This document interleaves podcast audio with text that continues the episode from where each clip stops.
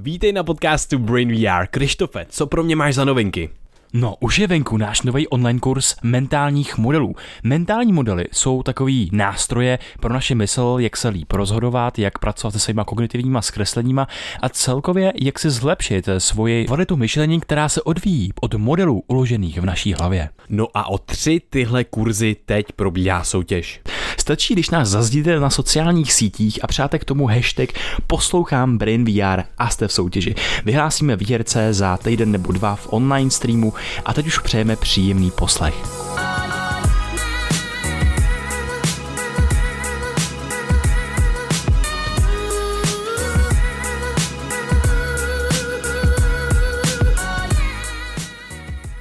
Ahoj Vojto, jak ti rostou vlasy?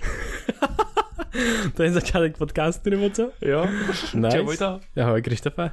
Jak se máš? Dobře, hele, vlasy mi rostou, já nevím, no, nerostou moc asi, ale tak klasicky. Ale tak u hluče se nebyl nějaký pátek, ne? Jo, to jo, no, jakože teď mám velkou hřívu, ale už to lidi v mém okolí, kteří mě vidějí, což jsou asi tak občas 1 nebo 2, tak už si na to stěžujou a chtějí jinou věc, abych nevypadal takhle. Ale tak to prostě to pro mě nejsou vlasy, víš, to je jako můj ksejt prostě. Takže vždycky říkám smůla. Takže buď ostříhat vlasy nebo plastickou operaci, no, tak se vyber.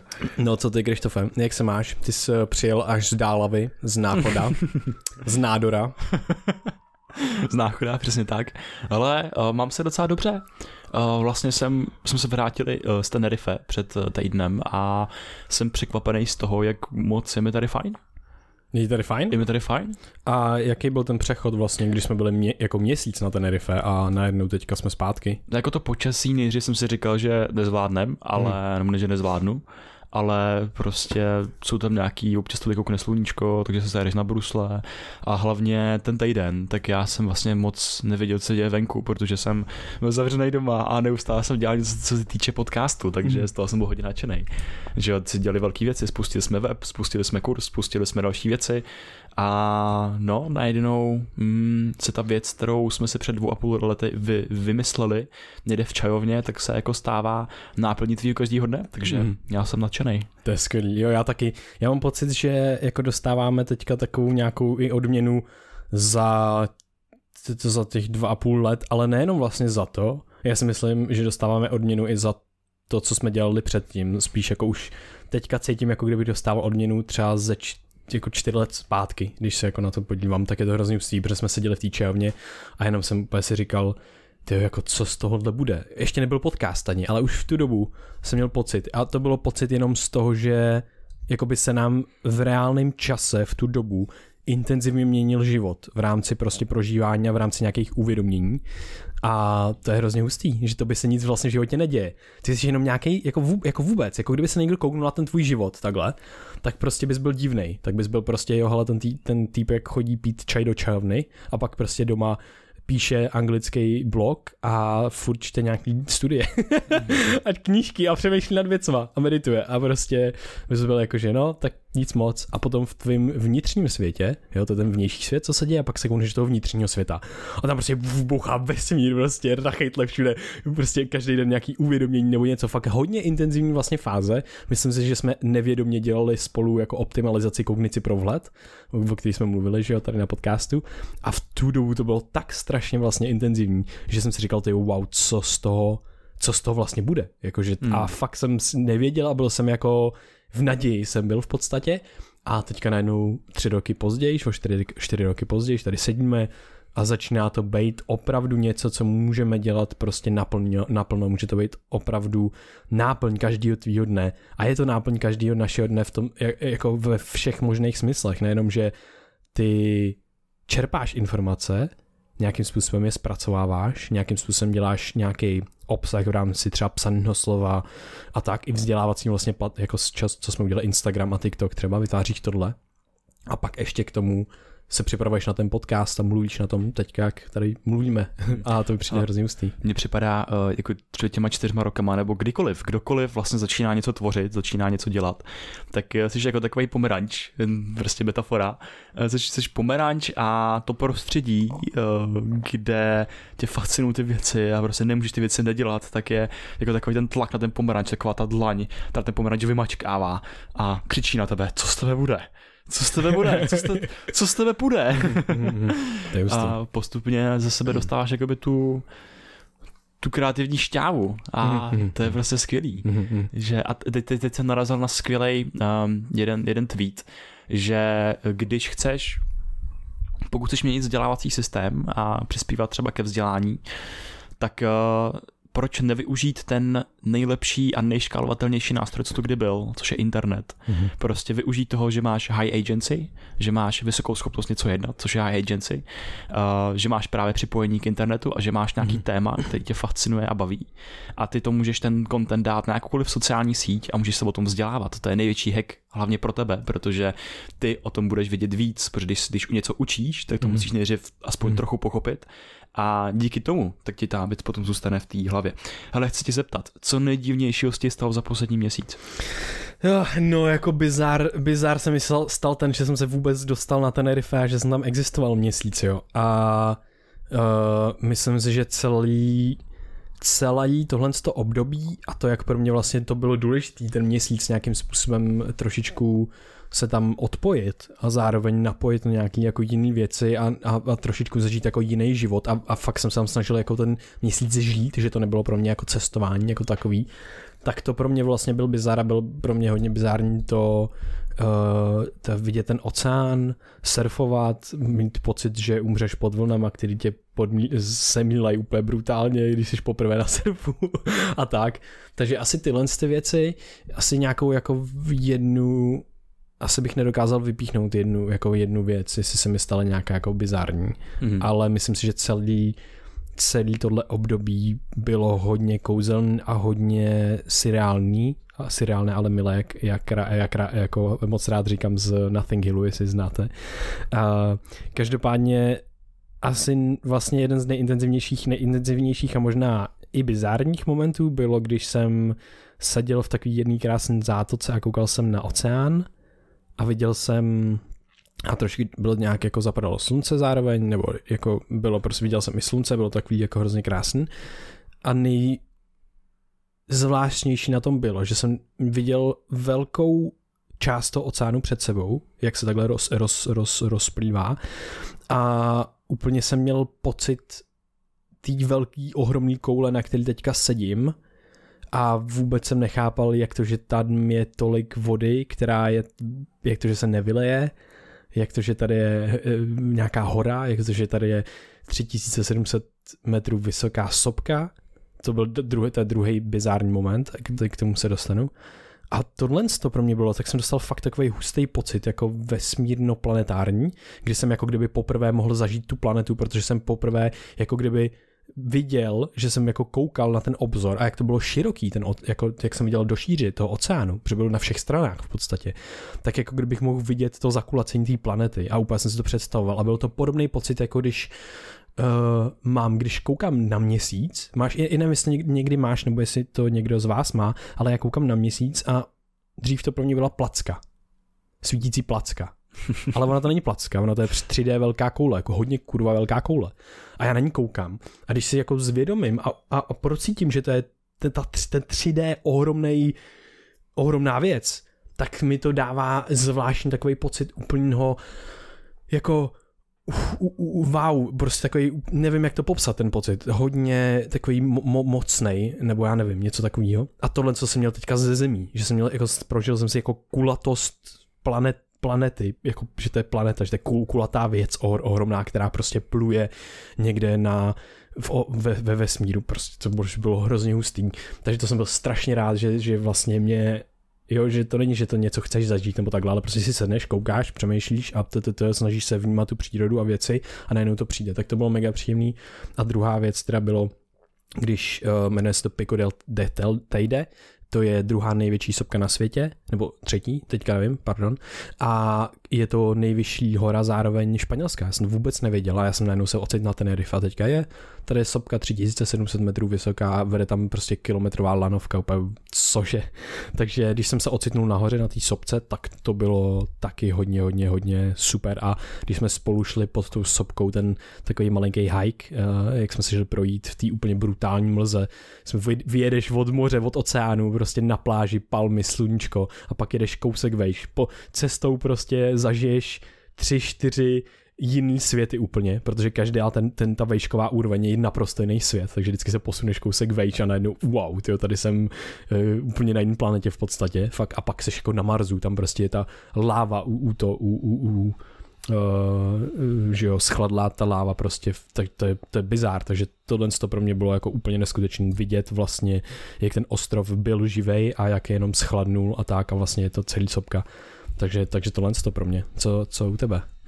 Hele, sopky, lávy, bouchající věci, to pro mě bylo fakt hustý. A protože prostě přiletíš na Lanzarote, což pro mě bylo ještě jako trip tam dostat, protože jsme zjistili, že jsem buknul jenom takový ty zavazadla, jak máš, jak se sebou bereš do letadla a ještě to není takové to cabin baggage. Takže jsem měl víceméně jakoby zavazadlo povolení ve velikosti kabelky, aby jsme měli dvě obří krosny a já jsem ukecával 2x lidi, aby jsme se jim mohli vzít do letadla, protože jsem letěl do Barcelony a z Barcelony potom na Lanzarote. A byli jsme to řešili na poslední chvíli. No a potom na Lanzarote jsme přiletěli a tam byly sopky. Takže pro mě totálně jiná zkušenost a přesně, jako najednou se ocitneš někde na ostrovu u Afriky, na půli cesty prostě do Brazílie a jako fascinuje tě to, že jako ze země, z nitra prostě ze země, z oceánu se jednoho dne před miliony lety vynořily sopky, které sformovaly sopeční souostroví prostě Kanárských ostrovů a ty si říkáš, jakože to tě zaujme tohleto. A že se tam prostě můžeš nacházet. A potom vidíš ty kopce, vidíš tam ty sopky, které jsou úplně taky jako zvláštního tvaru a tam představuješ, jak ta láva tam chrlá z té země. Jako myslíš si, že tam ty sopky jsou prostě jako po miliony let, že jo? A najednou jsme jeli jako na exkurzi právě do národního parku. Timanfaya, se to nějak jmenuje, myslím. A tam najednou, OK, hej, tady týpek kněz šel před 200 lety tady prostě na Lanzarotu, že už tady bydleli lidi a předtím vyrostla sopka, boom. A prostě najednou, cože?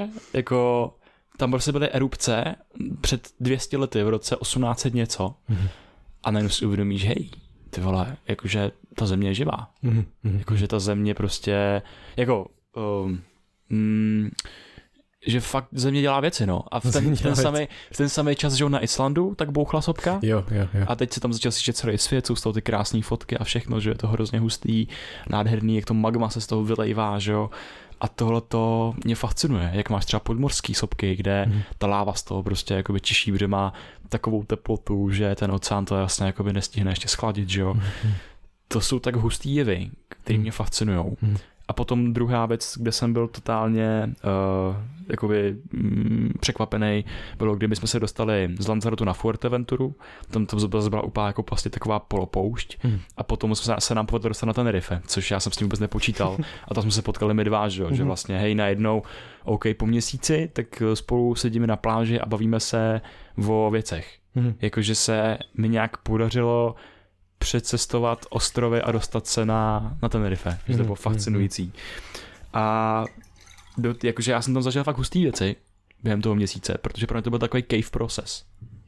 Jakože takový jeskní proces, jak to nazývá Josh Waitzkin. A on cave proces popisuje jakože ty si vytvoříš místo, kde necháš jenom reflektovat věci ze svého života. Kde se ti vytvoří bublina, kde se ti objevují věci, necháš je přicházet a to jsou ty relevantní věci z tvého uběhlého života a ty si díky tomu můžeš uvědomit, kam běžíš, kam směřuješ a kam ti to vede a kde vlastně nechceš být. Kde nechceš být a kde chceš být, ne? Zároveň. Kde nechceš být a kde chceš být, přesně tak. Jenom trošičku kontextu a jedna myšlenka k tomu. Ten kontext je takovej, že ty jsi tam vlastně odletěl a ty jsi najednou se ocitl v trošičku neznámém prostředí, ještě na tebe čekalo překvapení toho, že prostě budeš jezdit, že první týden po tom ostrově na Lanzarotu v nějaký obytný dodávce. To už bylo nádherný, ježišmarja. No doporučuji každému. A potom, že si byl prostě fakt jako pořád bez lidí vlastně, že jo, zároveň, že jsi tam byl jako Já jsem tam byl se svou dívkou, takže jsme vlastně byli neustále dva a tak, ale co bylo hustý bylo, že já, než jsme odletěli, teď se vlastně dostáváme k nějakým jako tématu pro mě jakoby toho celého tripu, což byla prostě jako hej, moje vlastní identita, protože předtím jsem měl takovou krizi, že najednou se snažíš být, já jsem takový perfekcionista a snažím se mít asi perfektní to, co děláme, to znamená podcast, tyhle ty věci, potom vztah se snažíš, aby prostě byl nejlepší verzí sebe sama a další věci. A víc seš těma věcma, než jakoby sám sebou, bych řekl, je to takový divný pocit. A já jsem měl krizi identity, něco takového, že jsem nevěděl vlastně, co jsem, protože jsem se vyskytoval v jedné místnosti během korony, že jo. Ale zároveň máš jakoby několik rolí a mezi jima jakoby přepínáš. A najednou zjistíš, že vlastně ty role se lišej. Že vlastně, že ty vlastnosti jsou prostě jiný. Jo, máš něco taky takovýho? Jakože... No já tolik ne, jakože my jsme se o tom bavili, že jo, mockrát, mám to asi taky, ale já to mám takový víc ucelený a víc uzemněný. Že já tolik jako, když se něco objeví jinýho, tak já jsem otevřený jako změně a všemu, ale jsem si dost vědomý, pořád mám něco stejného a prostě nedokážu se ale za tolik adaptovat, jo, takže prostě mě daleko díl trvá, než třeba, když potkám někoho novýho nebo něco takového, tak než si to jako sedne nebo takhle, prostě mi to nejde jako na začátku vlastně a ta role adaptace nebo ta schopnost adaptace není tak dobrá, ale zase jako přesně vím jako kde jsem a kde stojím, takže mě ne, když je nějaký buď názor nebo nějaká kontroverze nebo něco, nebo vypadá něco jako senzačně, i k tomuhle tomu to můžu přirovnat, tak já jsem pevnější v tom svém názoru, protože to mám nějakým způsobem protkaný různýma, je to prostě na nějakým pevném základu a potom teprve musí se to jako vlastně z toho pevného základu dostat, jo, a pokud mám něco na malém základu, tak mi to nevadí a můžu měnit buď názor, nebo se nadchnout taky do nějaký věci, ale trvá mi to prostě delší dobu, takže mám takový spíš jako ucelenější tu věc a ta identita se tolik nešiftuje a právě, že jo, i jako další kontext, tak právě jsme se o tom bavili, že ty máš spíš takovou že reflektuje dost to prostředí taky. Že vlastně jako seš v nějaký jako komunitě a najednou tam seš nějaký Krištof a pak seš jinde a seš trošičku jiný Krištof a potom je hustý sledovat to, jak se to třeba spojuje a ty seš najednou nesvůj Krištof, bych to nazval, což jsem občas pozoroval a zároveň už si myslím, že jakoby se to mění, že to je proces, kdy vlastně ty seš pořád víc a víc svůj i vlastně ve více komunitách zároveň, což je hrozně hustý jako pozorovat tohle a vlastně jak jsme si o tom povídali, takže to mi přijde zajímavý. Já bych si chtěl zeptat na jednu věc a to je, tady mám takovou napsanou nějakou větu, teda měl jsem ji tady napsanou. Tím vyzmizikoval někdo. Génius a šílenec jsou sousedi, kteří se mezi sebou půjčují cukr. To se mi hrozně líbí, protože pro spoustu lidí, kteří v něčem jsou fakt dobrý, tak zároveň ta vlastnost, která je dělá extrémně dobrýma, tak je pro ně taky takovým třeba i negativním v nějakých aspektech života, že jsme se o tom bavili, že když jsi třeba, nevím, Jeff Bezos a zakládáš firmy a děláš úspěšný prostě Amazon a další věci, tak vlastně jak se ta tvoje brutálně třeba biznisová stránka, kdy hodně seš skvělej v tom rozpoznat ty příležitosti a definovat prostě si ty góly, jak se to projevuje třeba negativně, já nevím, v tom osobním životě nebo v dalších aspektech, jak třeba jednáš s lidma.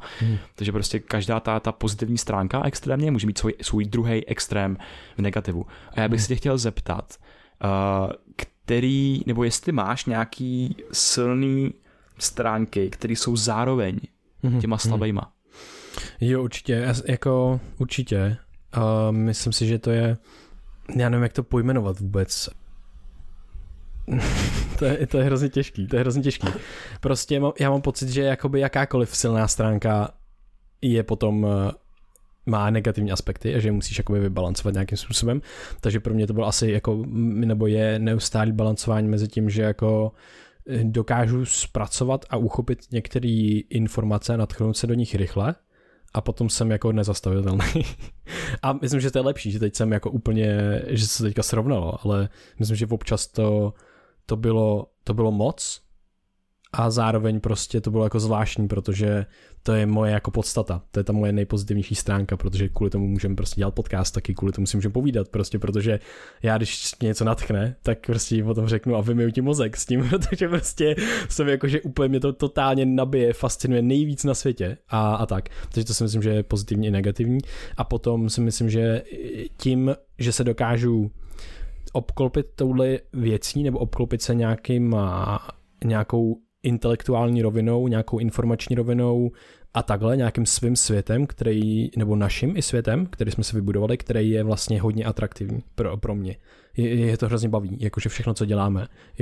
Pro mě to je smysl života, pro mě to je to nejdůležitější. Mm. Ale potom, když máš tohle, tak jo, tak to znamená OK, tak v tom budeš nějaký, budeš v tom třeba lepší, budeš v tom lepší paměť, já považuji, že mám špatnou paměť, takže tohle je pro mě jako naprosto esenciální pro cokoliv, co dělám, abych tam měl ten zápal, protože to mi zajistí to, že si to budu pamatovat a tak podobně. Ale potom najednou ta negativní stránka je právě v tom najednou jiném světě, když už nejseš v tom svém světě. A teďka ta náročná část je spojit ty světy. Třeba i nějaký osobní život a tak dále. Takže pro mě je potom náročný to, že mě jakoby nebaví některé věci. A musím s tím pracovat a musím hledat jak kompromisy, tak rovnováhu. A je to, myslím si, úplně nekonečný proces. A v tomhle tom nacházím úplně nejtěžší momenty mýho života. A je v tom mega těžký se vyznat, protože teď jednou potkáváš něco, co tady ještě nikdy nebylo a teďka nevíš, protože jsi nepotkal nic jiného. Nikdy se nekonfrontoval tolik intenzivní pocit z toho, co děláš, nebo z nějakého smyslu a tak dále a na čem pracuješ, jak v tom světě vnitřním, tak v tom světě vnějším i s tebou jako podcast a tak dále, tak nikdy v životě jsem neměl takovouhle věc, která najednou je konfrontovaná s tím vnějším světem a s tím osobním životem na těch jiných úrovních, jako jsou vztahy a tyhle ty věci. A ty najednou v tom musíš najít rovnováhu a musí, no, a to prostě, to je pro mě jako mega challenge, jakože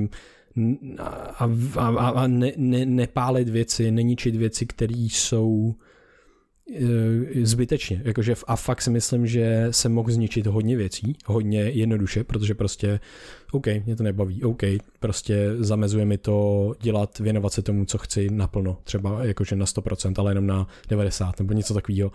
A vždycky naštěstí přišlo nějaká, řekl bych to moudrost, ať to z někkoliv, tak přišlo to, že počkej, to je jenom nějaký stav teďka, jakože v přítomnosti a ty si nedokážeš představit, jak vypadáš v jiném stavu nebo jak se cítíš v jiném stavu. To je pro mě vždycky hrozně zajímavý si uvědomit, že když jsem v nějakém buď nahypeném stavu nebo naopak prostě down nějaký nebo něco takového, když se necítím tak dobře, tak já si nikdy nedokážu představit jakoby ten jiný stav.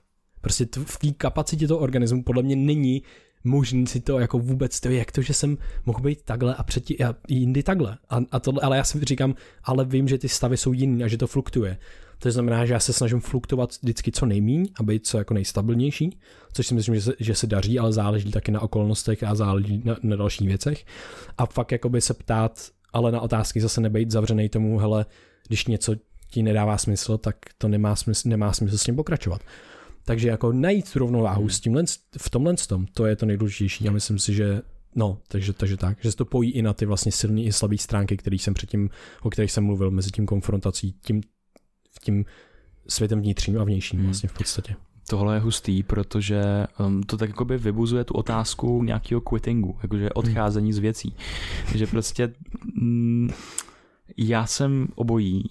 Jakoby já jsem na jednu stranu dobrý quitter a na druhou stranu hodně špatný quitter. Že vlastně občas některé vlastně zkušenosti ve svém životě, jako bylo prostě třeba předání se do nějakých jakoby startupů nebo něčeho takového, tak jsem načerpal hodně zkušeností a potom jsem, když už to fakt jsem, tam byl ta hranice, když jsem zjistil, že mi to nedává smysl, tak jsem prostě quitnul. Že prostě jsem šel jako do něčeho jiného, i když prostě jsem tam měl možnost prostě nějaký kariéry a dalších věcí. Takže tam vlastně to bylo dobrý, jako u těch věcí, které ti nedávají smysl, který nemají to úplně přímý pojítko s tím, co děláš, ale u těch věcí, které mají to přímý pojítko, tak jsem hodně špatný quitter. a hodně špatně nastavují nějaký pravidla, že vlastně jakmile ta věc má co dočinění právě s mojí vášní, což je lidský mozek, lidský tělo, nebo prostě s lidma, který mě baví, tak nedokážu jakoby odejít, i když vím, že mě to teď dlouhodobě třeba jako mi ničí a zžírá. Mm-hmm. Takže furt se vlastně učím nějaký jakoby efektivní quitting a myslím si, že to je hodně jako zásadní, že pojmenovat si ty důvody a limity, vlastně hranice pro sebe dopředu, kdy je něco už pro tebe neúnosný a kdy to vlastně, kdy vlastně odejít, aby to bylo efektivní pro tvůj život. Protože prostě myslím si, že tady se hraje s takovými dvouma proměnejma a to jsou možná s třema, jsou nějaký zkušenosti, zájem a tvůj čas. A prostě pokud to dohromady nedává smysl, tak se musí sakra určitě priority, proč tam zůstávat. Já si myslím, že tam ještě je třetí rovina důležitá, že tam je energie. Jo, no. Že ta energie, protože já jsem jako nacházím, pro mě je hrozně těžký, že já dokážu zvládnout čas a různý jako další věci, jako emoční a tak dále, v nějaký daný věci, v nějakým třeba daným vztahu, nebo prostě daný o daným odvětví tématu, cokoliv, co řeším v životě, jenomže mi dává, jako velký problém pro mě je se vyznat v tom, jak moc mě to nabíjí nebo vysává. Jako, a to je pro mě jako těžký, že nevím, občas prostě dostanu takový jako myšlenku, tyjo sakra, ono mě to vlastně jako vysává spíš než nabíjí a nemělo by to tak být. A pak jako právě přemýšlím, to je ten moment. Nic jiného, na ničím vlastně ve finále nezáleží. Ten čas jde manažovat, ten je jasný, ten prostě tam si, když nevíš, tak si prostě uděláš tabulku a najednou víš, ale jak uděláš tabulku s energií a jak to uděláš během týdnu a měsíců, to není něco, co jako je ze dne na den, to je fakt jako, že dlouhodobě prostě buď strádáš nebo něco a prostě jak to poznáš? Je to hrozně náročný tohlensto a tady já právě zase sem tápu a snažím se to najít a tady dostávám ten signál od té mysli, jakože mě napadne ta myšlenka toho quittingu vlastně, to je ten moment v té energii, v té úrovně týhlenství, no, jestli prostě no, jak se cítím dlouhodobě, jestli mě to prostě nabíjí a můžu dělat věci díky tomu. To je jako zajímavý pro mě. Jo, no. Hodně zajímavý. Hele, já jsem měl jednu myšlenku k tomu, co jsi povídal předtím.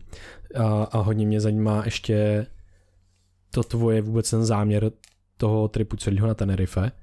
A jako první věc je ta, že ty jsi říkal, že záměr byl jednoduchý, zachránit své mentální zdraví. OK.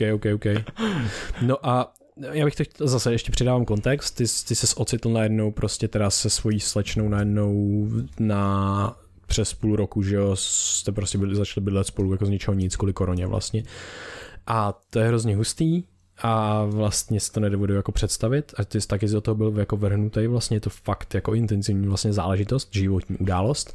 Takže to je tenhle ta úroveň a druhá úroveň, ty teda, a ta hlavní myšlenka, co jsem chtěl teďka říct, bylo, že ty jsi říkal, že jsi chtěl udělat ten cave proces, nebo že jsi procházel tím cave procesem, kdy najednou si vyprázdníš ten prostor a jenom necháváš věci přicházet a vyvstávat a jenom vlastně hledáš, nebo vyvstává to, kam vlastně chceš jít, kam nechceš jít a co, kde se cítíš dobře a kde ne. A k tomu jsem zrovna poslouchal dneska Jiřího Horáčka, profesora z Národního ústavu duševního zdraví, neurovědce, vědomí a dalších věcí. A tam krásně jako popisoval emoční mapu, kterou si automaticky vytváříme na základě jakýkoliv zkušenosti. Tvůj mozek ti vytváří v každé zkušenosti a zaznamenává ten emoční nebo ten neurochemický koktejl a tam, kde se cítíš dobře, tak tam ti to obarví jako pozitivně a tam, kde špatně, tam ti to obarví negativně. A třeba meditace a tenhle cave proces je jenom to, že ty necháš tu mapu vyvstávat, protože většinu času jsi zahlcený věmama a neustále ti to tu mapu obarvuje nějak jinak a zkresluje. Ale tenhle ten cave proces ti umožní trošičku nechat vyvstat tu mapu, kterou jsi vytvořil během života a dává ti směr, ne, když si představíš, že jsi na té lodi, na té plachetnici, na oceánu, tak to ti dává znamení, nějaký indikace toho, kam bys měl tu plachtu nebo to kormidlo prostě dát a kam bys měl jet, že jo? Dává ti to ty indikace, jakým asi směrem je ten cíl, což se mi jako strašně líbí. A jenom kontext k tomu, že tuhle tu barvu tu mapu těch emocí, tak to obarvuju třeba jako drogy nebo jakýkoliv závislosti, nebo všech, jako hodně věcí je závislost, jako působí nějakou závislost, ale je hrozně hustý, že třeba právě nějaký jako pervitin nebo prostě něco takového, tak ti obarví přesně tu zkušenost toho, kdy jsi zdal tu drogu, strašně moc pozitivně. A dokáže ti udělat to, že všechno ostatní ti sníží na nějakou jako nižší emoční jako úroveň vlastně do negativity. A potom ještě mluvil o tom, že vlastně deprese, úzkosti nebo nějaký poruchy nálad, to je taky. Ty máš tu mapu, která normálně obsahuje to pozitivní a negativní, to obarvení těma dvěma směrama, a pak najednou tahle z té poruchy ti celou tu mapu zase trošičku jako šedne a trošičku jde do té negativní, a pak ty najednou jako aha, počkej, teď hledáš v té mapě, ale všechno je obarvená vlastně tmavě. A teďka jako kam mám jít vlastně? A je tam jenom ta kaňka prostě té barvy někde uprostřed. To je ta tvoje významová věc, ke který jsi vybudoval tu extrémně silnou vazbu. A tam se ukáže, přesně, tam se ukáže zároveň taky, kde máš tu extrémně silnou vazbu. To je hezká metafora. No, mě se to moc líbí. Dneska mi úplně nakreslil nový obrázek s tou emoční mapou, ten Jiří, pan profesor, jakože je to úžasný rozhovor. Dáme k tomu odkaz na Reflexu, pro Prostor X se jmenuje. No, Krištofe, a mě zajímá, teda ty jsi procházel tímhle procesem. Našel jsi teda nějaký směr, našel jsi, kam bys měl nakormidlovat tu loď, a jak se vlastně měnila tvoje identita, když ty seš ten, který vlastně se mění na základě toho prostředí. Teďka to prostředí bylo stejný a třeba prázdný. Ale já jsem úplně nehledal směr, si myslím, že ten směr jakoby nějaký je, a ta cesta je vždycky, cesta je cíl, že jak se říká takový to klišé. Ale tam byl fakt problém s tím, že já jsem se jakoby ve svý představě o sobě jsem se rozpad. Mně se rozpadla moje identita, kdo jsem myslel, že jsem. Takže já jsem jakoby, mně se tam prostě objevila ta nepříjemná otázka, jako kdo jsem, jako fakt reálně jsem řešil, kdo jsem.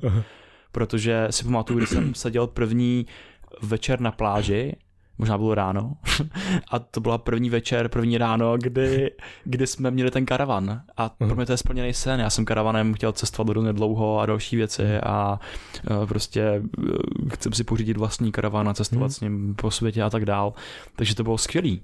A já jsem se cítil jako hovénko. To říkáš to slovo dneska celý den, ty. Jako hovénko jsem se cítil. Hovénko, dobrá, okay. Protože já jsem si já jsem viděl před sebou nejnádhernější místo na světě, El Golfo záliv, prostě na Lanzarotu. Vybuchlá prostě sopka, tam je jezero, prostě sopečený a takovýhle věci, u oceánu všechno. Neskutečně nádherná scenérie, a já si to nebyl schopný užívat. Jak to, že si to nejsem schopný užívat? A prostě byl jsem nasranej sám na sebe, že nejsem schopný užívat takovouhle věc. A seděl jsem na té pláži, meditoval jsem, poslouchal jsem ty vlny toho oceánu. A jenom jsem se dostal na takový ten rytmus, jak ta vlna vždycky dopadne, a další. A neskutečně to jako srovnalo do takového jako rytmu. A já jsem si uvědomil, že jsem brutálně závislý. Že přesně ta moje mapa, že tam mám brutální kaňku na podcastu, na přemýšlení o věcech a na konzumování informací. Já jsem závislý na informacích a na podcastu v ten moment. A najednou všechno ostatní pro mě mělo tu šeť, že vlastně jsem se dostal na ten Lanzarot, to byla ta výzva, protože tam bylo hodně moc věcí, které nemuseli být, takže abychom se dostali na ty Kanáry, že to bylo fakt brutální štěstí, když jsme se tam dostali, a důvod pro vděčnost. Ale tam jsem necítil takový jako naplnění najednou. A zjistil jsem, že to je právě kvůli tomu, že já mám ve svém mozku reprezentovaný daleko víc jiný věci, které mě každodenně zásobují dopaminama a závislostma a lajkama a těma věcma, že se musím zbavit té závislosti. Takže já jsem každý den chodil na procházky, na hodně dlouhé procházky. Moje děvče už toho byla hodně nešťastná potom, protože já jsem nic nedělal prostě ten první týden nebo dva. Ještě k tomu jsem zapomněl, že prostě když přejdeš na nový místo, na ostrov u Afriky, tak nemáš pít místní vodu. Takže jsem byl takovej naspídovaný první týden. Takže to byl takový jako intenzivní zážitek, a prostě byl jsem takový jako 2 týdny víceméně v rozloženém stavu, a prostě chodil jsem na ty procházky jenom. Tak to bylo jediný, co jsem vlastně jako dělal. A tam jsem furt přemýšlel nad nějakýma věcma. A teď jsem tam začal opakovat ty myšlenky, že jsem vlastně tak jako vyprázdnil tu hlavu, že se mi začaly opakovat pořád jakoby ty samé věci, a najednou se všechno stalo totálně vlastně jakoby nudným v té hlavě, a začal jsem víc vnímat ten svět kolem. Že tohle to byl ten jako pro mě účel toho cave procesu. Mm-hmm. Aniž bych věděl, že jsem v něm, že prostě si procházím nějakým jako izolací od těch věcí, tak jsem tam postupně snížil význam těch věcí, jako je podcast, dalších prostě těch externích ohnisek kontroly, kteří mě kontrolovali, protože já jsem ten, co má nahrávat podcast, já jsem ten prostě, co vyžaduje ten perfektní vztah a tyhle ty věci. A najednou prostě postupně snížíš a dostaneš se k tomu, co můžeš ovlivnit. A to seš prostě, to je ten tvůj střed. A začal jsem bádat a pátrat o nějakých těch svých, po nějakých těch svých jako vlastnostech. A přesně jsem se začal pojmenovávat, co je v té významové mapě. Protože to je něco, k čemu jsem se došel teď já během toho výletu, že to moje já tvoří ty významy, které jsou pro mě důležitý. Jo, pokud ten význam je právě ten něco, na čem jsi závislej, tak to nemáš pod kontrolou. Nemáš sám sebe pod kontrolou a táhne ti to směrem, kterým třeba nechceš. Ale co se skrýváš za těma významama. Takže to mě hodně bavilo. A myslím, že ještě jako vůbec nemám jako ty věci tak jako dobře pojmenovaný. Zkusil jsem u nějakých jako svých vlastností a tak, ale myslím si, že je to všechno jako daleko příjemnější. Že třeba teď stojím čelem jakoby nějakým jako problémům, že vlastně přemýšlím, jestli se trvat na škole nebo odejít. A když jsem si nad myšlenkou, že odejdu ze školy, zamertoval před půl rokem, tak mě to jako mentálně zničilo, protože jsem měl pocit, že nemám žádnou hodnotu ve světě. Jako bez toho 5letého procesu, kdy se stáváš titulem a nějakým absolventem. Papírem a tak. A najednou teď, když jsem si to udělal po tom procesu, kdy jsem víc, řekl bych jako u sebe, a víc mi záleží na těch svých významech, na těch mých hodnotách, na těch mých vlastnostech, než na těch externích, tak je to takový v pohodě, že mě to nezničí. Tyjo, to je brutální, jakože tohle mi připadá tak strašně důležitý a to já jsem to tady říkal už na podcastu a povídali jsme si o tom, já ten proces, já musím dělat pravidelně a nedělám ho tak intenzivní, že si dělám cave, ale já si dělám meditační vlastně cave experiences, snažím se, ale ono to nestačí samozřejmě, já bych potřeboval víc. Každopádně jako tahle zkušenost, když najednou se nějakým způsobem pro nás, to je definice úspěchu, nebo že se ti nám daří, což já bych řekl, že se nám daří s podcastem a takhle a je to strašně nabíjící, jakože fakt brutálně. A tohle, když se děje, tak pak najednou ti to začne ovládat ten život a ty ztrácíš to ohnisko kontroly a najednou se dává, u sebe a najednou se dává a trošičku se natahuje směrem k tomu podcastu. Jo? Dobře, furt je tam kapeta barva na tvoji významovou mapu a tam potom zaschne a na ní kape další barva, takže tam máš prostě takový stožár, který tvoří jenom ten podcast. Stalagmit nebo stalaktit, teď nevím. Každopádně je hustý, že ta meditace na tohle je strašně užitečná, to, že si odstraníš všechny okolnosti vlastně, který si myslíš, že tě dělají hodnotným a snažíš se být hodnotný, jenom máš tu existenciální hodnotu v podstatě. A to mi přijde jako důležitý, že OK, co jsem bez toho všeho a zjistíš, já si furt zjišťu, hej, to je vlastně super, jsem to já a mám tenhle charakter, tyhle hodnoty, tyhle vlastnosti a můžu všechno dělat znova třeba, nebo to je jedno, jakože cokoliv, co mám, tak si můžu znova vytvořit a prostě jsem to já a to stačí. A tohle je jako věc, ke který se vracím a která je náročná a se kterou vím, že si musím připomínat a že s ní budu pracovat celý život, dokud budu žít. Seneca má krásný citát, dokud žiješ, tak se učíš žít. Já jsem si myslel, že to je něco, co říkám jako já originálně, ale samozřejmě ne. Takže jsem našel ten citát, že to existuje, ale o tom jsme taky mluvili a tady mám ještě taky 1-2 citáty, co zrovna jsem si připravoval na úplně jinou věc, každopádně se to sem hodí. A to je od Exupéryho jeden. A to je: cenu má pouze cesta, pouze ona trvá, kdežto cíl je iluze poutníka, kráčejícího po hřebeni, jakoby smysl byl v dosaženém cíli. Což si představuju tak, že ten poutník má tu iluzi toho a vlastně tímhle s tím dává toho cíle a dává tímhle s tím to ohnisko kontroly tomu cíli vlastně a čeká, až toho dosáhne, tak bude něco šťastný a teda. Ale to štěstí nepřichází z těch okolností, z toho prostředí, z toho okolí, ale musíš se ho vykultivovat v sobě nebo najít v sobě. A taky štěstí je taková unikající pneumatika, někteří psychologové ho popisují takhle, takže je to spíš o tom hledat nějaký právě naplnění a ten smysl. Myslím, že ten smysl je ta největší kaňka pozitivní a nejudržitelnější vlastně dlouhodobě. Potom mě k tomu ještě napadá jedna věc a to je taková, řekl bych, taková harsh Truth, nebo tak něco, já nevím, taková jako těžký uvědomění, nebo tvrdá pravda, nebo tak, a jsou jakoby dvoje hodnoty ve světě. A jedna je ta existenciální, kdy stačí, že existuješ a stačí to tak, jak seš. A potom je taková jako druhá, myslím si, že by se neměla by ani jednou převážit ta jedna, protože tě to může zničit, ale ta druhá je ta hodnota ve světě, a řekl bych jako nějaká monetární, jako nějaká, kterou můžeš spočítat, která převedeš prostě, já nevím, na peníze nebo na něco takového. A to je to, že jakoby ty máš hodnotu ve světě pro ty ostatní lidi v rámci toho prostředí, nejenom pro tebe, jaký seš, ale pro ty ostatní lidi na základě toho, jaký problémy můžeš vyřešit a co jim můžeš přinést. Jako, a není to nic jiného než nabídka nebo poptávka.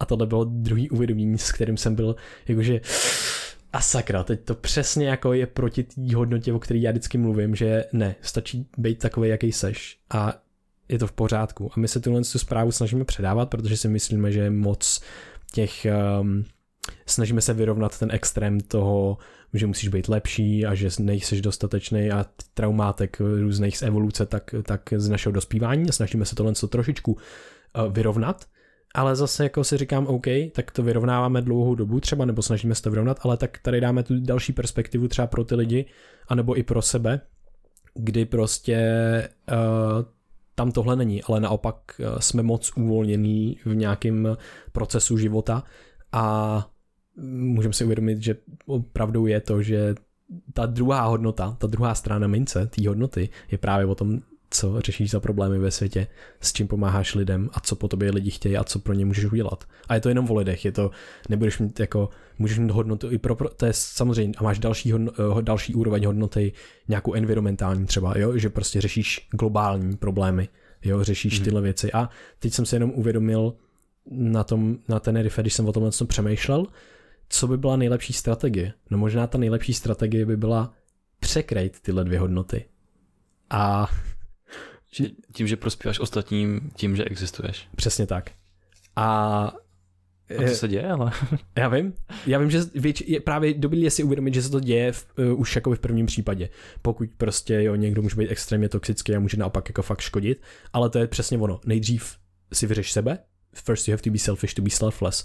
A je hustý, že tím, že seš selfish, tak seš selfless, protože prostě jenom to, že seš potom, tak pomáháš třeba prostředí nebo okolí. Každopádně jsem si uvědomil, že třeba pro nás, jo, jenom to vztáhnu na nás, co je třeba pro nás ten největší, nebo pro mě osobně, ten největší problém, který se by se mohl řešit, na který já jakoby šahám nebo se ho dotýkám tím, co děláme, tak to je právě třeba nějaký smysl a krize smyslu.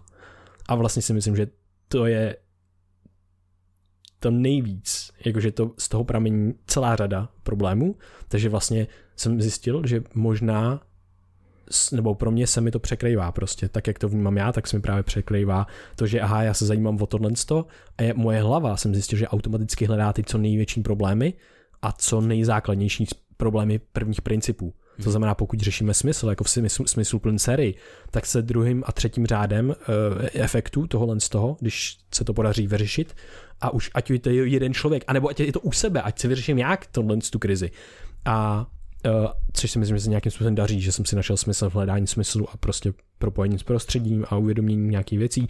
Každopádně, když se tohle vyřeší, tak si myslím, že se řeší tím efektem druhého, třetího řádu, tím, co nevidíme na začátku, ale jsou to ty reální dopady na náš život, takže tímhle s tím se řeší potom strašně velký spektrum vlastně problémů, který vidíme dneska ve společnosti.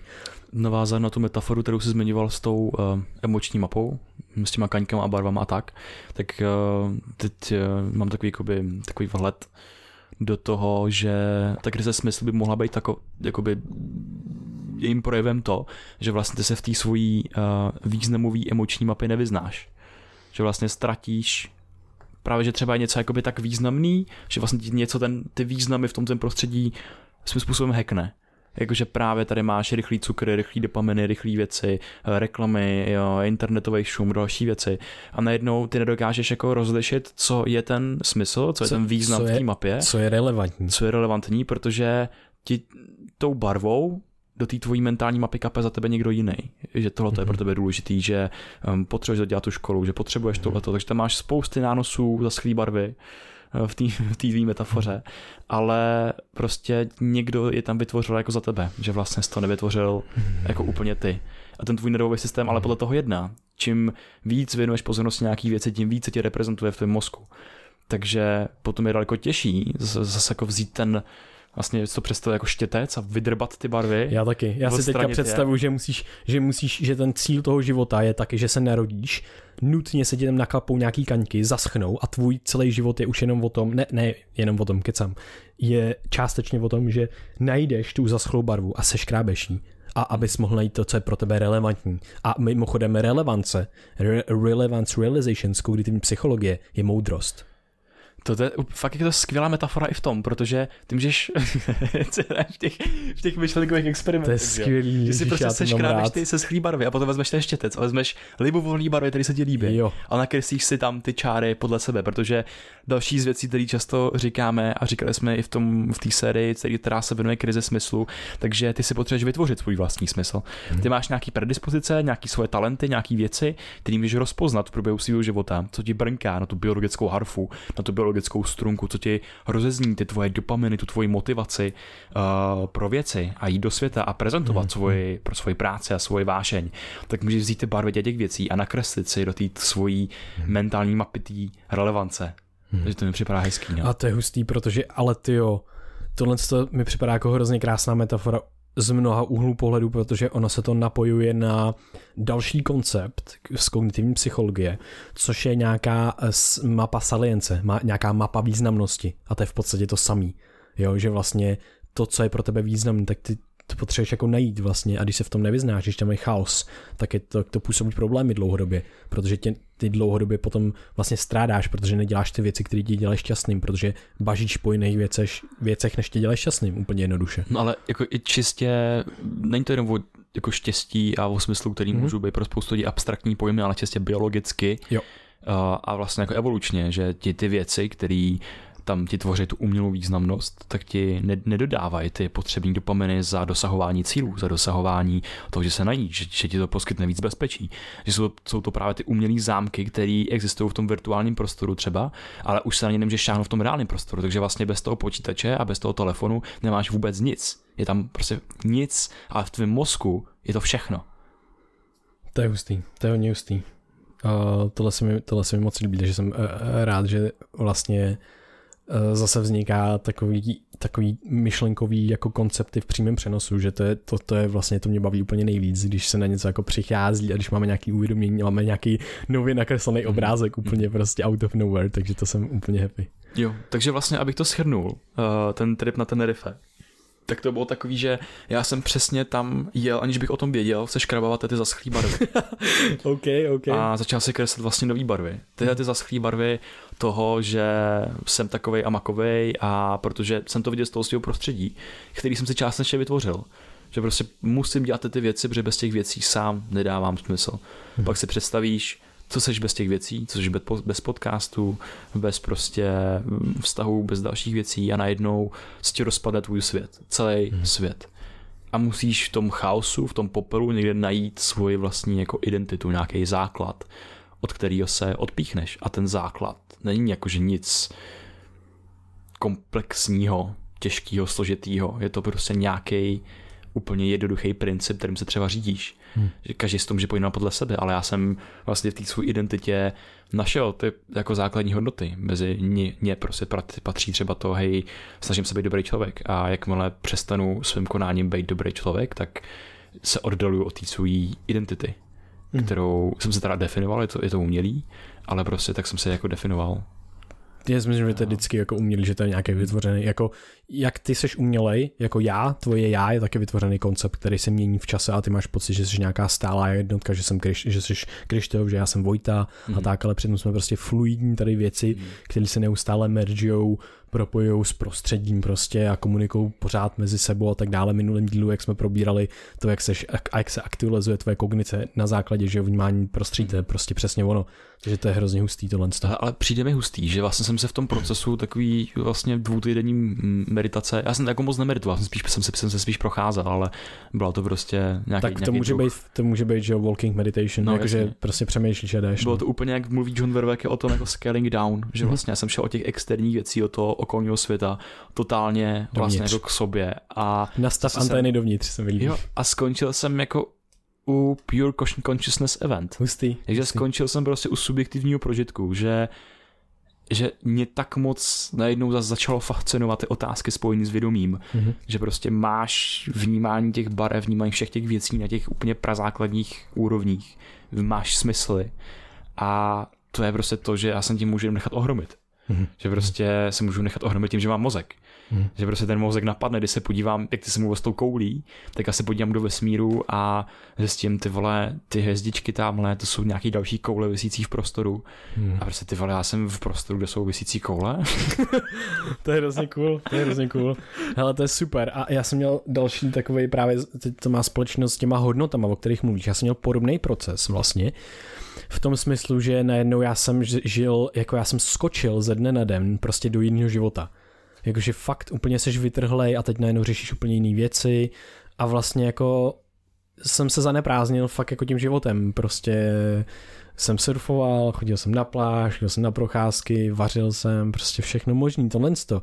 Bylo to fakt super, ale nějakým způsobem jsem jako právě taky měl tu krizi v tom, že to přišlo jako po 2 týdnech jsem cítil jako výrazně, asi na 3 dny. Prostě všechny věci jsem se odstranily z té identity a teďka najednou já jsem začal si uvědomovat jednu hrozně hustou věc a to je to, že pokud mám nějaký hodnoty, podle kterých žiju a já nedělám věci, které by ty hodnoty reprezentovaly a nenaplňoval bych se těma vlastně jako hodnotama, tak jakoby ty přestaneš dávat smysl, protože ty už nemáš najednou ty hodnoty. Ty máš pořád v sobě, ale ty neděláš věci a já prostě to bylo hustý, takže já jsem ty úplně říkal, hej, já potřebuju jako čas a klid a prostor na to, abych zase projevil ty hodnoty, které jsou pro mě zásadní a takhle, ale bylo to strašně dobrý, protože to je zase nějaký druh závislosti, podobně jako na těch informacích a tak dále, tak si myslím, že to je hrozně jako podobný, protože ty moje hodnoty souvisejí s informacema. To je prostě nějakým způsobem, je to v podstatě jako souvisí i s myšlením a na základě informací. A takže to bylo jako ta nedogmatičnost, otevřenost, kritický myšlení a tak dále a to se ti nejvíc projevuje právě buď v konverzacích nějakých hlubokých nebo v čtení studií a v takovýchhle věcech. Takže já jsem jako musel najít zase kompromis, OK, jak si plnit ty hodnoty bez toho, aniž bych dělal tyhle ty věci a zjistil jsem, že zase je to o té rovnováze, že jsem prostě pak byl v pohodě, i když jsem to tolik nedělal, ale pak jsem to zase začal vlastně nějakým způsobem si plnit ty hodnoty a nebyla tak velká změna v tom světě nebo v mém životě nebo v tom, co jsem dělal, ale byla změna v tom, jak vnímám věci. To bylo hrozně super, že to bylo takový přerámování té zkušenosti, jak o tom mluví Cyril Hešel, že to je vlastně cíl psychiatrie, je přerámovat nějakou zkušenost, aby byla vlastně pozitivní, když ji vnímáme jako negativní, nebo aby byla reálnější, co nejreálnější, jakože třeba někdo vnímá věci zbytečně buď negativně, nebo naopak se sám sobě limituje, když to přerámuješ, tak zjistíš, aha, jak vím, že nejsem dobrý v tomhle, jak vím, že si neplním tyhle hodnoty teďka. A to byla přesně ta otázka. Jak si plním ty hodnoty teďka, i když mám pocit, že se neplním. A najednou, aha, já si můžu plnit i přesto, že dělám tohle. A bylo to strašně super jako uvědomění a strašně super proces, ale bylo to, jako je to zajímavé tohle, strašně to vyprazňování a hození se do jiného prostředí najednou. A co ty tvoje hodnoty, které máš potřebu plnit? Mám potřebu plnit určitě otevřenost, nedogmatičnost, kritické myšlení a být dobrým člověkem. To jsou zásadní jako 4 pro mě jako nějaký hodnoty. A to ti na Tenerife nešlo? No, jako nějaký jo, nějaký ne, ale spíš právě, jak jsem říkal, oni se třeba děli a šlo to a jenom já jsem to nevnímal, protože jsem je měl jenom v nějakém kontextu. Jo, že potřebuje s ním být v kontaktu. Potřebuje být v bližším kontaktu a hlavně jsem si je plnil prostě v jiném kontextu v rámci tady tvorby, čerpání věcí a jo, jakože takový zvláštní. Že ti to vytrhne z toho kontextu, kde ty jsi zvyklý mít ty hodnoty v nějakých jako věcech a v nějakých činnostech a tak. A zase teďka bylo ten proces jako navrácení se toho ohniska právě kontroly zase zpátky i v rámci těch hodnot. Takže ty můžeš vyzařovat ty hodnoty jenom tím, že seš. A to jsem si zase potřeboval jako najít, že vlastně jsem měl pocit, že se ztrácím, a pak jsem se musel zase najít. Což bylo jako krásné, to mě bavilo, to bylo hezký. No, to mi... Přijde mi hustý, že fakt jakoby ta tvoje silná stránka, což právě v našem případě může být to, že hej, fakt děláme, co nás baví a je to pro nás vášeň a děláme podcast a další věci, tak se může stát vlastně snadno něčím, co ti trošičku podkopává nohy. I v té samotné silné stránce, že vlastně ty můžeš tu svoji vášní se dostat do stavu, kdy se z toho stane závislost a potom díky té závislosti, jak to děláš kvůli něčemu vnějšímu, kvůli nějaký vnější odměně, tak ty podkopeš i to, jak to děláš, to, co s tím děláš, takže najednou ty to vlastně jakoby otrávíš sám sebou tím, že nedokážeš se otvořit pauzu. Jo, to si myslím taky a myslím si, že jako, že jsem rád, že to zatím pořád zvládáme všechno. Jo, že vlastně je to super a baví nás to, ale že zase jako OK, tak měsíc jsme nenahrávali, měsíc jsme netvořili nic vlastně a byla úplná pauza, neměli jsme žádné dopomeny z těch věcí a bylo to jako v pohodě vlastně. A já to hrozně bavilo, já prostě mám jako... Potřeboval bych najít tu rovnováhu, ale myslím si, že pro mě hrozně vyhovují dlouhodobější cykly. Že jsem našel to, že právě mi vyhovuje měsíc prostě tady takhle u moře a dělat toho míň a potom měsíc intenzivní práce třeba, no dobře, víc, jakoby měsíc třeba půl roku a nebo něco takového. To myslím, že mi vyhovuje, že ty sezony, co máme, jsou úplně perfektní na to. Jenom prostě problém trošku je, že toho máme víc jako v rámci ještě jiných sfér, což je potom náročné. Kdyby to byla jenom ta jedna věc, tak je to super, ale těch dalších věcí, tak to už potom občas je hodně. To je hustý, že občas jako po mně třeba jako někdo něco chce. A nope. A já prostě jsem jako, že hej, vůbec. Jo, jakože seš ale jakože, taková ale rezistence. Něco, co prostě by lidi chtěli, jakože hej, cestovat nebo něco, jo. Nápad. Jo, takhle. A prostě můžeš realizovat nějaký věci. A já prostě ne, já se potřebuji nudit. A jenom jakože, jak se potřebuješ nudit? Jak se sakra jako potřebuješ nudit? Nebo když třeba se snažíme vytvořit nějaký projekt, že jo? Jakoby třeba v Code of Life, že tě vytvořit nějaký prostě jakoby další projekt a já prostě hej, ne? Jakože já potřebuju pauzu a potřebuju se nudit. Já se potřebuju prostě nechat svůj mozek, ať se svým tempem vyprázdní. A ať se v něm prostě narodí ten zájem jako dělat věci, potom to dělám ze sebe a nedělám to kvůli někomu jako zvnějšku, že jo. Že tohle je ta jedna z největších potřeb, kterou po těch cyklech mám. Dát si tu pauzu, nudit se a prostě fakt jakoby den zírat do fucking blbý bílý zdi. A čekat na ty myšlenky, než se začnou nudit. A myslím si, že to je hustý, protože mám pocit, že ten proces občas je takovej zvláštní, že se dostaneš do nějakého jako momentu, kdy jsi třeba nahypený a děláš věci a sám si kazíš to momentum. Že já občas nacházím, teď jsem moc pozdě vzhůru a měl bych skončit. Hej, fuck it, jakože máš flow, prostě tvoř nebo něco. A je to to nejlepší, co jako můžu udělat, protože prostě jako proč se cítit blbě, když se cítíš dobře a cítit se jak je to hrozně divný, že ty se cítíš za to, že se cítíš dobře. Jak to? To je blbost. Sám se prostě dáváš jako down, že jo? Jo. Jsi sám sebe takovým tím rodičem, který říká tomu dítěti, hej, běž už spát, prostě dečím do toho, dítě to zrák, že jo? A ty si to říkáš sám prostě. To je fakt šílený tohle. Máš jako internalizovanýho rodiče v hlavě. Jo, no, ale jako je to zajímavý, že si myslím, že v tomhle tom je taky jako hustý najít tu rovnováhu, že to není o tom, že se zničíš a vypálíš, ale prostě občas ti vypalujou víc ta rezistence nebo ta kontrola, kterou si dáváš, než ty samotné věci, že děláš, což je hustý taky, no. O tom jsme se taky bavili u vás na bytě na Tenerife, že potřebuješ tu disciplínu a návyky pro něco, aby si jako dosahoval něčeho o 1% každý den, aby se posouval, ale potom jako neumět se do toho uvolnit, je to nejhorší, co ti může stát. Jo. No já mám jedno další uvědomění z Tenerife, jsem si říkal, hej, to je hustý, mě se tady objevují různý jako vzorce z jako života, z rodiny a tak dále, který nikdy tady nebyli, protože to bylo prostě úplně nový prostředí, poprvé prostě v novém bytě s jinýma lidma a takhle, a bylo to hrozně hustý. A teď já tam úplně nacházím ty věci jako od táty a máme prostě s nějakým uklízením a s těmihle věcma a prostě já úplně ne, teď jsem mi to vyprávěl, ty se strašně smáli, prostě jsem to říkal, jakože hej, nechávej tohle ve dřezu a tohle, fakt jakože to bylo mega zvláštní, jakože jsem si říkal, tyhle, to není možné. A musel jsem s tím fakt hodně pracovat. No a potom jsem si uvědomil jednu hrozně hustou věc. Celý tvůj život máš tím nějakým způsobem směřují nějaký tvoje geny a to prostředí. Furt na tebe tlačej. Prostě je neustálej tlak. A není to jako to neznamená, že to je špatně nebo dobře, to je prostě přirozen. Ty jsi někam směřovaný, úplně zcela přirozeně. No a teďka část toho tvýho života je, že ty máš jako rezistenci vůči tomu tlaku a vystavíš si takový protibariéry a snažíš se odstranit některé ty vzorce a nějaký negativní aspekty třeba těchhle z těch jako tlaků a patternů a tak dále. No a potom přijde jako hrozně hustá věc a to může být prostředí jako ten kyberprostor, jako ty dopaminy, sociální sítě, cukry.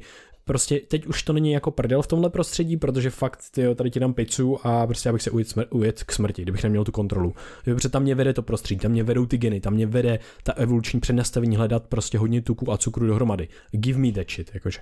A teď najednou OK, kdy to je porucha příjmu potravy a kdy to je prostě jako zdraví se starání o svý zdraví. A to je velký problém, protože teď je to extrémní paradox. Ty když se uvolníš, jako uvolníš z toho procesu. Já jsem si uvědomil, že zase jsem na pobytu, že ten život je pobyt, že mám tu řeku, v ní plavu, uvědomím si, že prostě se můžu uvolnit do té řeky, že nemusím fajtit ty peře, že ta řeka teče jedním proudem a že prostě dotečeme do stejného cíle, že to je v pohodě. Staneš se tou řekou, že jo. Jenomže v dnešní době, když se staneš řekou, tak prostě tě sežere pizza.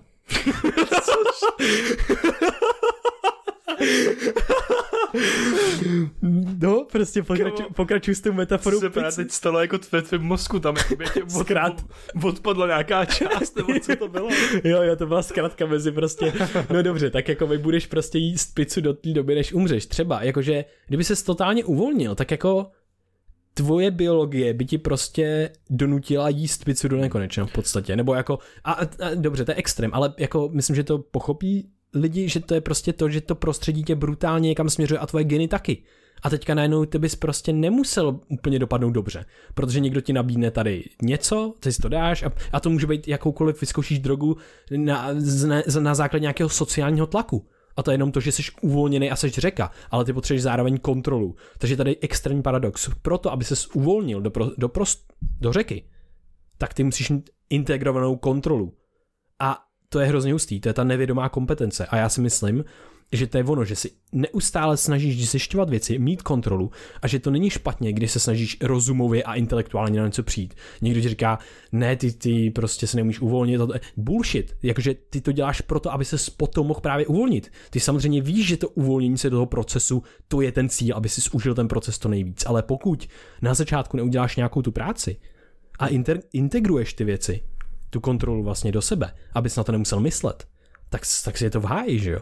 Což je hustý, protože já jsem přesně třeba, já mám hrozně rád příklady na stravě s tímhle. Já jsem prošel přesně procesem, kde jsem řešil hodně nutriční zdraví a měl jsem poruchu příjmu potravy. Naštěstí jsem to jako přesně věděl, že se to děje a byla to porucha příjmu potravy v tu chvíli, kde jsem věděl, že se to děje a že to je problém a pořád jsem s tím nemohl nic dělat. To bylo jako bizár totální.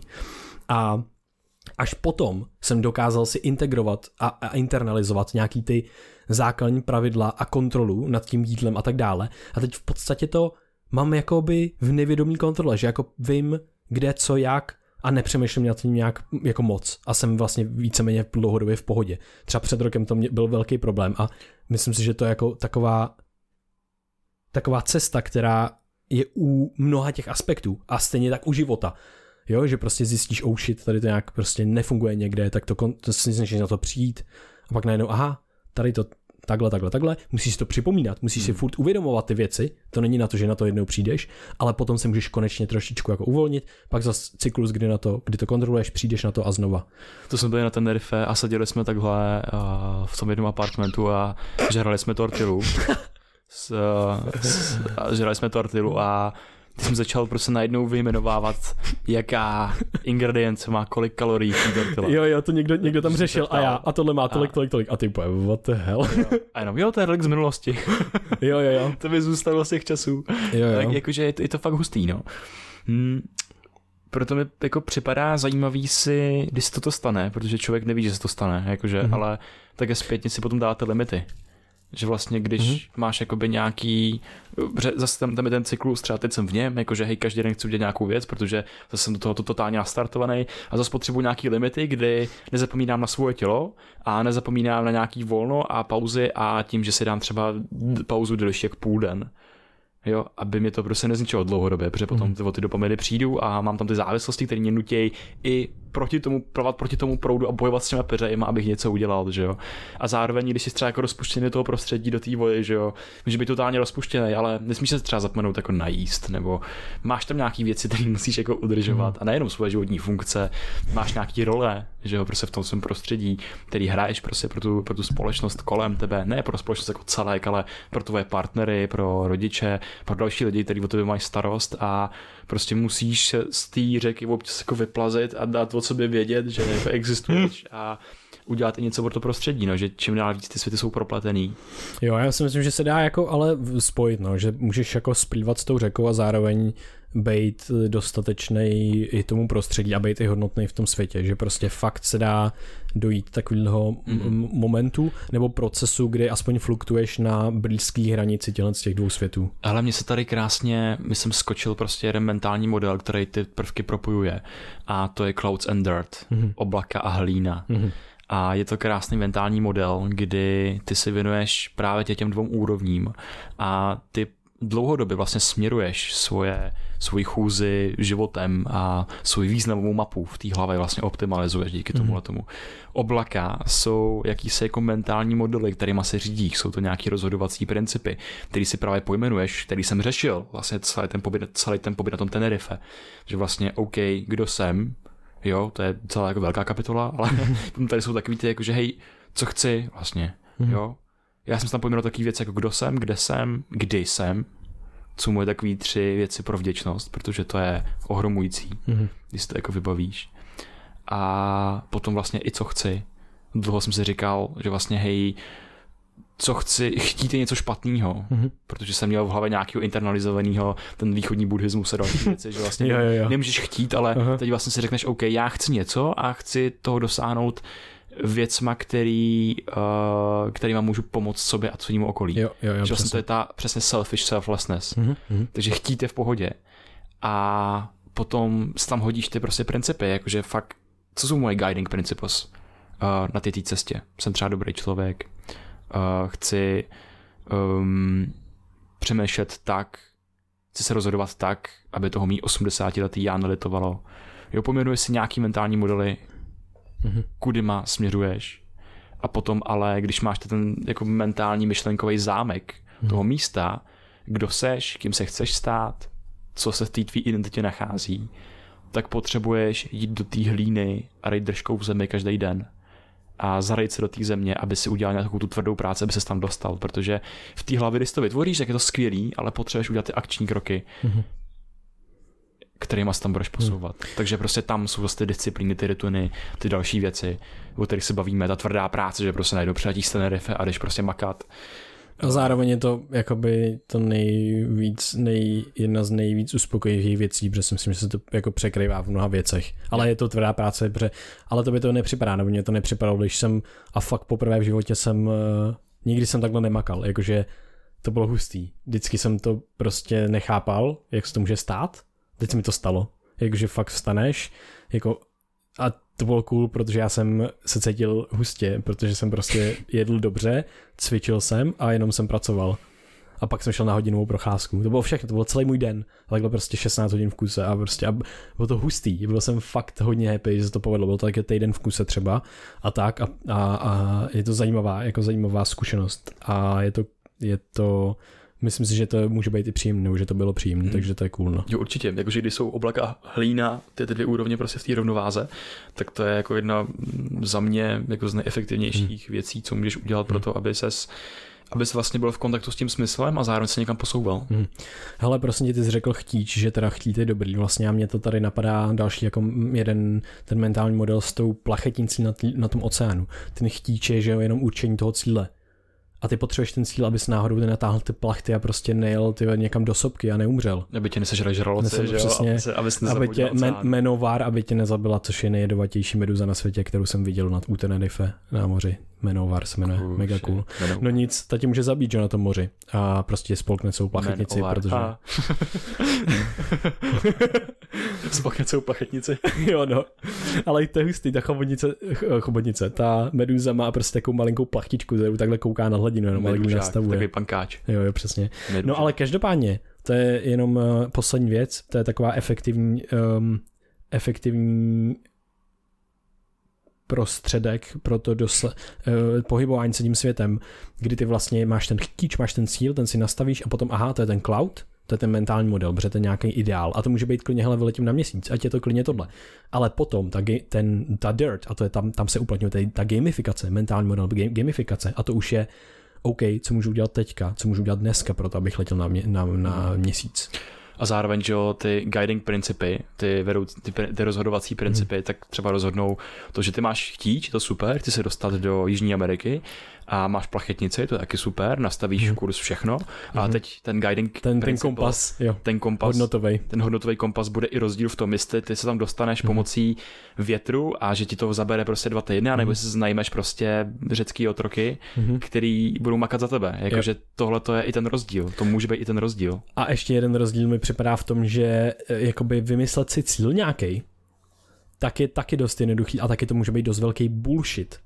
Takže první podle mě je vůbec jako si umyslet ten hodnotový kompas, abys vůbec věděl, abys zkouknul na ten kompas, protože jak máš vědět, kam máš jet, když nemáš kompas, no nevíš, kde je sever, jih a východ a západ. Takže potřebuješ nejdřív vědět, kam vůbec směřovat. Takže ten hodnotový kompas, ty guiding principles ti vůbec umožní, aby si rozhodnul o tom ekologickým cíli. A nemyslím ekologickým, a může to být ekologický i vůči prostředí, ale může to být ekologický cíl hlavně vůči sám sobě. Abych si náhodou nedal chtíč, ale zubnu 5 kilo a vydělal 1 milion. Takže co to kurva znamená? To je totální blbost. Já potřebuji jiný hodnoty, aby když udělám 1 milion, abych nebyl smutnej, že jsem mám 1 milion a jsem pořád smutnej. Pokud už double smutnej. Jakože to je prostě divný. Takže to mi přijde mega, mega důležitý tohle. A není špatně mít 1 milion jako hodnotu, ne hodnotu, jako cíl. Cíl je to skvělej, ale prostě z jakých principů, z jakých hodnot to vychází. Jo, jestli chceš vyléčit prostě rakovinu a vydělat přitom 1 milion, tak prosím, jako prosím, dělej to. Takže tak, no. Zase jako nejkomplexnější nějaký struktury tak vycházejí z docela jednoduchých základních prvních principů, že, který si prostě postavíš a pojmenuješ. Takže to mi připadá hustý. Hele, tyjo, skvělý díl. Skvělý díl, Krištofe, děkuji moc. Děkujeme vám za poslech. Myslím si, že jsou venku mentální modely, kupte si je, jsou ve slevě, máme tam tyhle rozdělené věci. Myslím, že to nahráváme prostě tady někde v půlce dubna a... Hele, ty mentální modely jsou, kámoušky, prostě aktuální situace je tak, že nám zbývá posledních 5 videí, který můžeme nahrát během 1 dne. Krištof je nemudlínej, takže prostě počkáme ještě týden a pak je nahrajem. A takže tak. Mentální modely jsou venku. Víš co, já si dávám na sebe tlak, já si nastavím cíl. Smlouvu svý budoucí já. Smlouvu přesně. Že prostě budou mentální modely. Budou mentální modely. Jo, kámo, já to vím, prostě budou. A jestli nebudou, tak napište nám do Instagramu a začněte mi nadávat. Vojto, jsi fakt hloupej, proč si říkal, že jsou mentální modely, když ještě nejsou. Chci to od vás slyšet, abych měl na sebe tlak, aby jsme to udělali. Tak je dobrý si dát takový accountability buddy, že jo? Jo, že ty si těch accountability buddy máš jakože docela dost. Jo, no, když máš pár tisíc lidí, jsou tvoje accountability buddies. Tak děkuju, že nám píšete krásné zprávy, sdílejte nás dál. O mentální modely, které už jsou hotový, bude i soutěž. A strašně si vážíme toho, jak nás podporujete. Jenom jako vy jste ti, kvůli kterým to můžeme tohle stvořit. A asi teda, já nevím vlastně. Asi jo, na začátku ne, protože jste neexistovali, ale teď už existujete, takže teď už jo. Moc si vás vážíme, moc děkujeme podpory na startovači a čekněte naší komunitu na Discordu. Tak to je další accountability, padejte, jo. Co ty, Krištofe, máš něco, nějaký plak, co bys chtěl udělat? Jo, a sledujte nás na TikToku, prosím. Snažíme se tam dělat hodnotné věci. Wow. No. Jo, a každý čtvrtek je po podcastu diskuzní kroužek na Discordu. Wow, tak to je ale hodně. Ale já myslím, že s těma tvakama ještě jsme mohli vyhodit knížku, ne, že třeba. To je ano. Knížku, kterou jsme měli dopsat už na Vánoce. Ale tak... víš, jak my jsme dělali rozhovor do hospodářek a ten rozhovor nevyšel, protože nějakým krachlata sekce během korony. Kdy byl náš rozhovor? Počkej, to bylo myslím další hospodář, když jsme měli. No, ten vyšel ale jeden. No, jeden vyšel, a nebo to ten, kde jsme udělali to, že bude kniha ten a ten čas a díky tomu se na sebe vytváříme tlak. Okay. Díky tomu ten tak pominul a ta kniha nebyla. Okay. Je to jenom kvůli tomu. Je to jinak bychom ji napsali. Přesně tak. Yes. Hele, jo, mějte se krásně. Mějte se krásně. Ahoj. Mějte se krásně.